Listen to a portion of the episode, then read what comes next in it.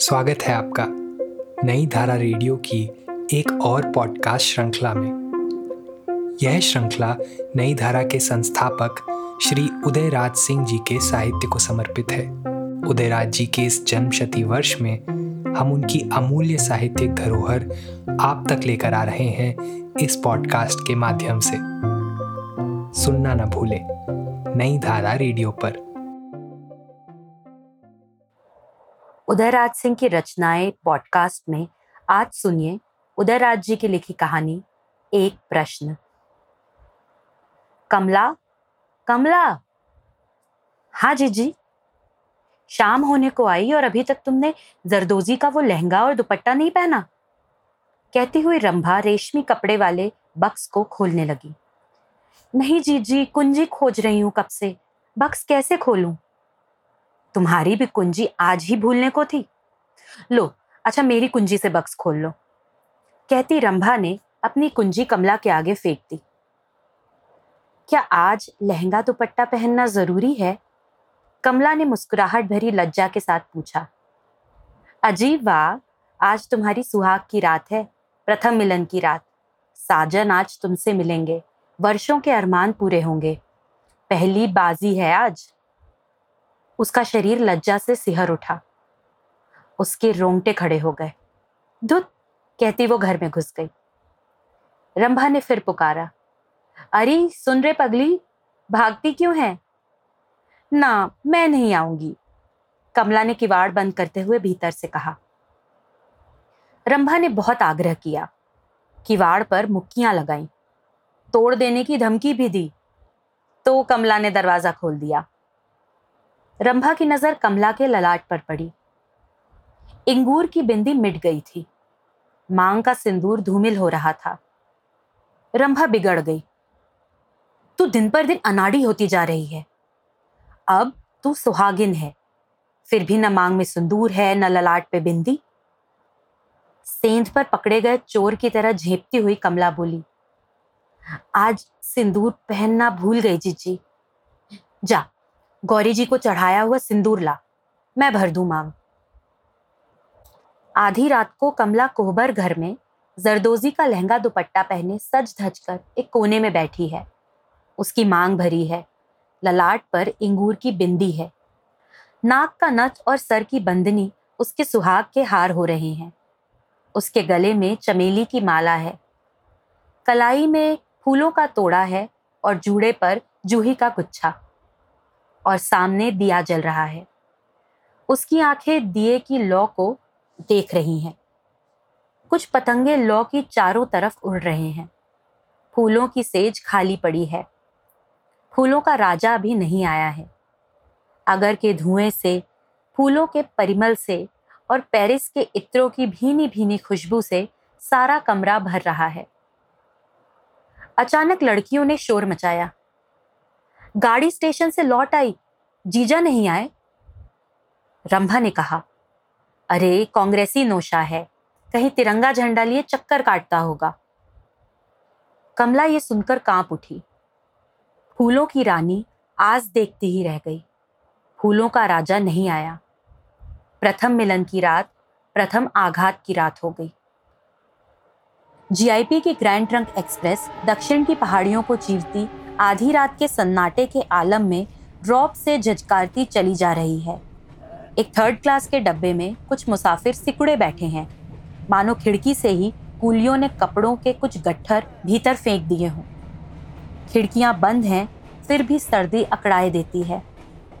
बीच वाले बर्थ पर एक साई गोद में सारंगी दबाए बड़े मौज से दम लगा रहा है। कुछ देर के बाद एक यात्री ने कहा, बाबा कुछ सुनाओ किसी तरह रात तो कटे।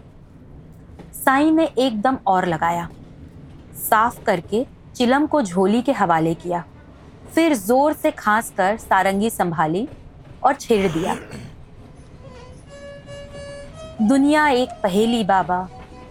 बूझ सको तो बूझ बाबा। बूझ सको तो बूझ। सारंगी के पतले तार जाग उठे। वो भी साई के गले के साथ साथ बोल उठे। पहेली को बूझने के पहले तुम अपने को बूझ। बूझ सको तो बूझ बाबा, बूझ सको तो बूझ। डब्बे का कण कण गूंज उठा। पहले तुम अपने को बूझ। डब्बे के मनचले यात्री भी गुनगुनाने लगे। पहले अपने को बूझ। गाड़ी के पहियों से एक लय के साथ उठती हुई खट खट की आवाज़ ताल का काम देती रही। मगर थोड़ी देर बाद ताल धीमी पड़ गई। नारखेड़ स्टेशन के समीप गाड़ी पहुँच चुकी थी। साई भी अपना राग धीमा करता हुआ चुप हो गया। चादर बढ़ाई तो दस बारह पैसे उसमें टप टप गिर पड़े। स्टेशन पर बिल्कुल भीड़ नहीं थी। न कोई ट्रेन से उतरा, न कोई ट्रेन में चढ़ा।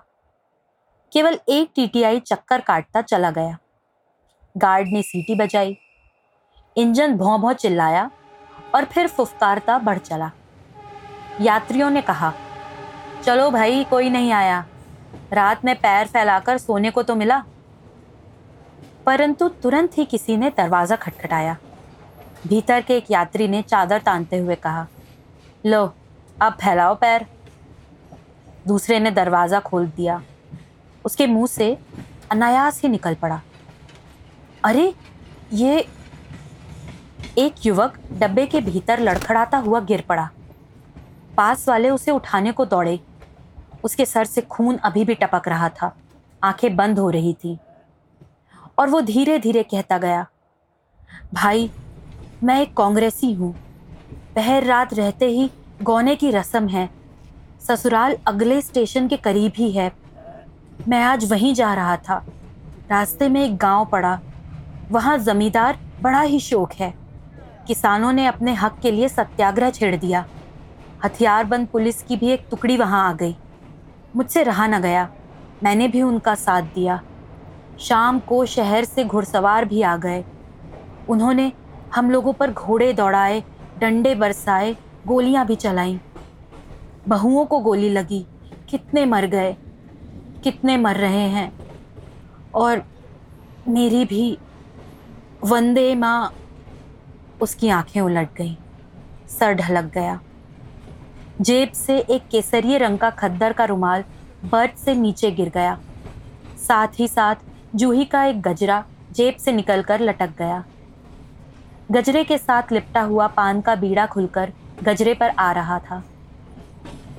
अभी दो घड़ी रात बाकी है। पूनों की अलसाई चांदनी में कलावती के तट पर बुझी हुई चिताएँ जीवन के सत्य की ओर इशारा कर रही हैं। एक बुझ रही है एक जल रही है और एक जलने को है। खादी के कफन में लिपटी हुई एक लाश को घेर कर कुछ लोग खड़े हैं। स्त्रियाँ भी हैं। एक सफ़ेद साड़ी पहने सिसक रही है। दूसरी लहंगा दुपट्टा पहने शांत खड़ी है। फूल और गहनों के गहन बोझ से दबी जा रही है वो। चादर के सलमे और सितारे चांदनी में चमक रहे हैं। वो लाश की ओर जाती हुई मुड़कर बोली जिज्जी, आज मेरी सुहाग की रात है और तुम रो रही हो। देखो ना, मैंने वो लहंगा दुपट्टा पहन रखा है। मांग भी भरी है। ललाट पर सुहाग की बिंदी भी है। अब तुम मुझ पर बिगड़ना मत। और लाश को उसने चिता पर रखवा कर आप उसमें आग लगा दी। चिता पहले उफनाई, फिर भभक उठी तो उसकी आँखों से आँसू की कुछ बूंदें गालों पर सीधी रेखाएँ खींचती हुई छाती पर आकर उसके लिए एक प्रश्न छोड़ गई।